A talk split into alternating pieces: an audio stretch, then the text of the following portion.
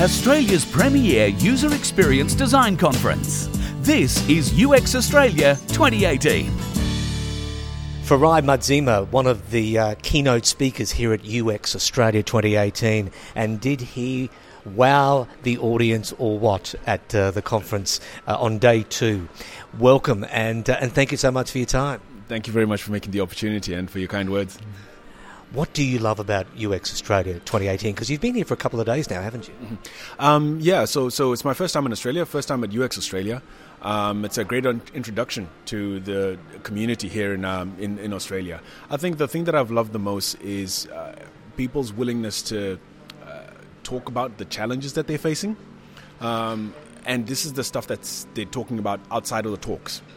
So it sounds like a lot of the talks are triggering you know things that people are worried about at their desks or in their teams and then they're coming out and they're like yo let's talk about this thing let's talk about that and i think that's a, a fantastic uh, opportunity for the community to share the challenges they're facing and to share solutions, not just to rely on the speakers and say, oh, you're the expert, you're going to tell us, but also among themselves, they're also finding the opportunity to kind of go, oh, I'm also seeing that. How are you dealing with it? And I think that's a fantastic thing. Are our challenges and solutions the same as anywhere else in the world, do you think? I think um, the the design the challenges of uh, making great products, building great organizations, and looking after people well. I think those challenges are universal. The contexts in which we do that then are the nuances, sometimes subtle, sometimes not so subtle, that then make some of those challenges uniquely Australian or uniquely South African or Zimbabwean or American. You um, opened your presentation on day two uh, by telling an, uh, some extraordinary stories, and there were, were, many. But just sort of walk us through, if you can. You you you, uh, you you're originally from South Africa. I'm originally from Zimbabwe, actually. Oh, Zimbabwe, from Zimbabwe. Yeah, yeah. So you're originally from from Zimbabwe, yeah. but um, your life has taken you to, to, to, many different places. Yeah. So originally I was born in, in Zimbabwe. Um, I left uh, after high school in 1999, and um, I was going to the UK. I was going to be a pediatrician. Um, and then soon after that, I discovered I didn't have the grades to actually become a pediatrician. And so, um, but I stumbled on a course which is around studying uh, digital media. Um, and the intersection between digital media and uh, or digital stuff and art, and that's where I came across human-computer interaction. Um, and user experience design was introduced to me as uh, a practice, a thing that you could do, a thing you could do to get paid um, a thing that you don't hear much in, in, in Africa. But nevertheless, uh, I studied that, um, then started working in the UK. I worked there for about 10, 11 years, um, and then left to go to South Africa. Um, having been born in Africa, um, I miss the sunshine and um, great opportunities in London, but you can't buy the sun. so, um, so, so left, went to South Africa, um, and then lived there for seven years and that was a fantastic time in my career to be able to, I guess, develop myself um, and to develop kind of my craft as well um, in a different context. Um, and then more recently, literally nine, ten months ago, um, I left South Africa and moved to Canada to join Shopify, um, and that's where I've been, uh, you know, applying my trade for the last few months. You say that you um, learned or you sharpened or developed your craft in in places like South Africa. What did you do there that was particularly um, groundbreaking for you or important in your journey? Right. So, um, having worked in the in, in the UK, um, our trade in London um, and in Europe in general is probably at the the leading or bleeding edge, some might say, right, of, of what we do. Obviously, there'll be a range, but they are well advanced. They, for example, the customers know what they're buying when they buy UX moving to South Africa, um, I remember when I left um, and my wife was asking me, What the hell are we doing? Um, I was looking for jobs. And there were literally three job ads for user experience design. And this was back in 2011 in South Africa.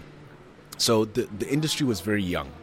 Not to say that I was vastly experienced, but what that did is it gave me an opportunity to um, look at what I was doing, probably from uh, from first principles, as someone who's beginning as opposed to somebody who's trying to break into something that is established.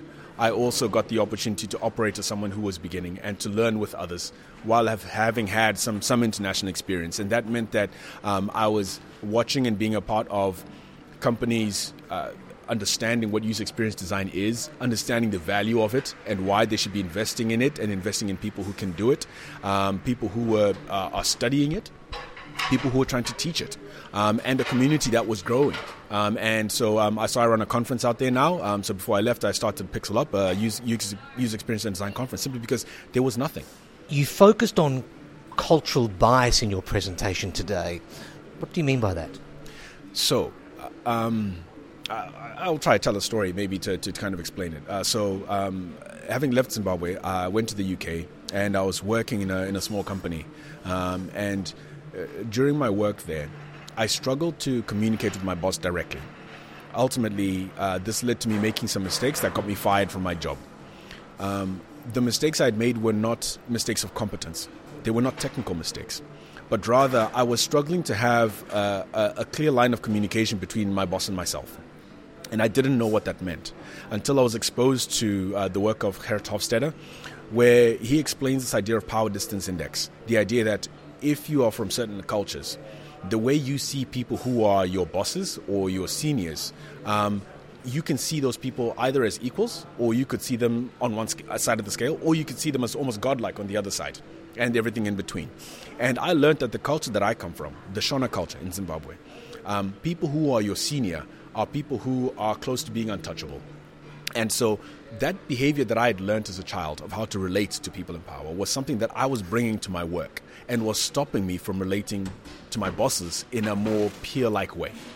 And that was a thing I didn't understand I was doing until I'd made the mistakes, until I had failed these communications, got fired, and then read about it in a book by Malcolm Gladwell called Outliers. And then looking back, I was like, oh, this is what's happening. The things that are influencing how I'm showing up at work are more than just a personality thing. They're not technical skills, but rather there is something about my culture.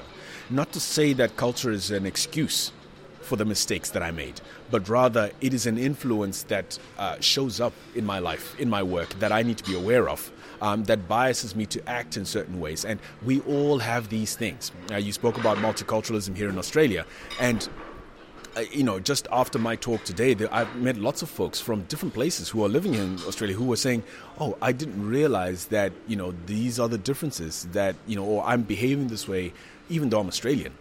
Um, my origin is actually from somewhere else, and I have a cultural thing that shows up in my work that I didn't know was born of the culture that I'm from."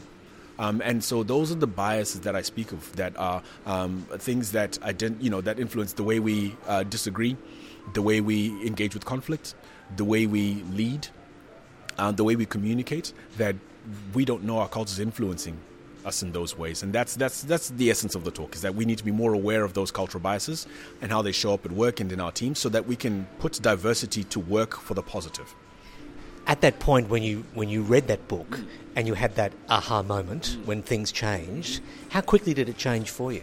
It's still changing. I'm not done, um, and it's really really hard because it's it's it's a daily choice. Um, some behaviors that I had learned for 18 years, the, the formative years in my life, um, I, I, I couldn't switch them off, but rather I could identify when they come up and try and adjust for them when they are not to my benefit. Um, so it is a, a, constant piece of work for me um, sometimes tiring, but you have to be kind to yourself um, and you have to know that we're always learning and to know that this is how it works. Um, in teams, it's become more of a, a, practice of helping other people in teams to identify their own biases um, using tools like Erin Meyer's culture mapping tools. Um, and then as a team agreeing on how do we want to behave now that we identify the fact that we all have our different biases. So um, it wasn't a switch that I could flick, but rather it is a decision that I have to make every day.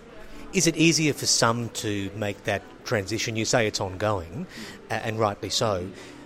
But are there other people who perhaps haven't had that opportunity to mix with different cultures at an, at an early stage in their life? Do they find it more challenging when they enter the workforce?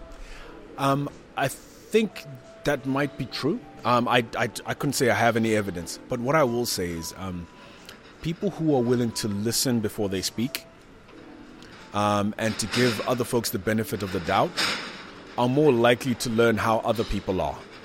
Um, and those folks, I think, will probably succeed more when we are trying to build multi- multicultural teams and multicultural organizations. Hmm. So the work that you're doing now is is focusing primarily on this sort of cultural area, or is this just one of the many fields that you're practicing in? Yeah, so I'm a UX lead now. So I'm, I'm I've got kind of product and design problems that I that I help you know the Shopify to solve. Um, this is a personal interest of mine. Um, which is why my talk is, I, I guess, full, filled with personal stories. Um, and it's something that I am, I have learned this year that uh, not enough people are talking about in the design world. Um, in ex- business executive land, um, this is something that is discussed when you're trying to strike multi-billion dollar deals between America and China. Someone's going to pay attention to the cultural nuances that might affect that deal. But when we are talking about wireframes or design, maybe people don't think the stakes are as high. Um, and I think that, you know, um, since I stumbled on it and I've seen the influence of it, I've just been interested in helping other people to see the same thing. It's a personal, a personal journey for you. Absolutely. As well as a professional. Yeah, absolutely. Uh, a rising tide lifts all boats, you know, so. and uh, in, in your other line of work, coming to a, a conference of, of, this magnitude, 850 from all walks of life, what excites you about the future when you see so many, uh, so many people here?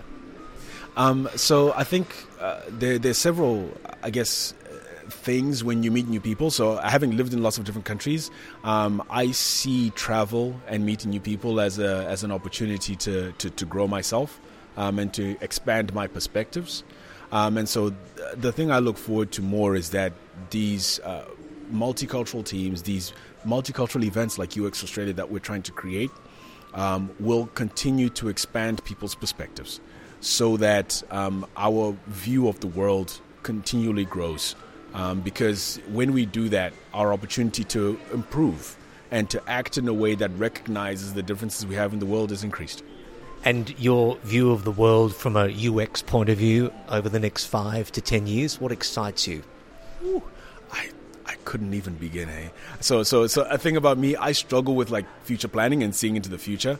Um, I will. So the response I'll give is actually one that uh, Steve Portigal. I, I, don't know if you've spoken to him already, but um, so but he had a he was asked a similar question yesterday, and I'd never thought about it until he spoke about it. But I really agreed with what he said, which was the idea that um, the future is maybe always associated with better, when actually right here, right now, there are some interesting challenges that we need to be solving around just brilliant basics and I'm really excited, you know, to see how we can look at basic things and go, geez, we, we haven't even got this right yet, let alone trying to step towards whatever the new fantastic thing is. And so uh, my interest is, uh, I guess, a, a continued focus on getting the basics done right. And what does the rest of 2018 uh, hold for you? So um, 2018 has been an amazing year for me. Um, I've, you know, being Australia, France, New York, San Francisco, just with this with this one talk. It's been it's been fantastic, but I think it's time to chill for a bit, uh, knuckle down, um, and and maybe you know I, I want to do some more thinking. I've been doing a lot of talking, um, and I think a good opportunity to reflect um, and all the experiences I've had, uh, and maybe you know something new will come out of that. But I think uh, yeah, the rest of the year for me is more about reflection than than than uh, saying stuff. Well, enjoy the rest of your time in, in our country, Australia. Um, congratulations on the work that you're doing and the the, uh, the, effect that you're having on people, the positive impact you're having on people. And uh, thanks for joining us on our podcast today. Cool. Fantastic, Anthony. Thank you very much to you and your team for creating this opportunity and for getting these words out. I appreciate it.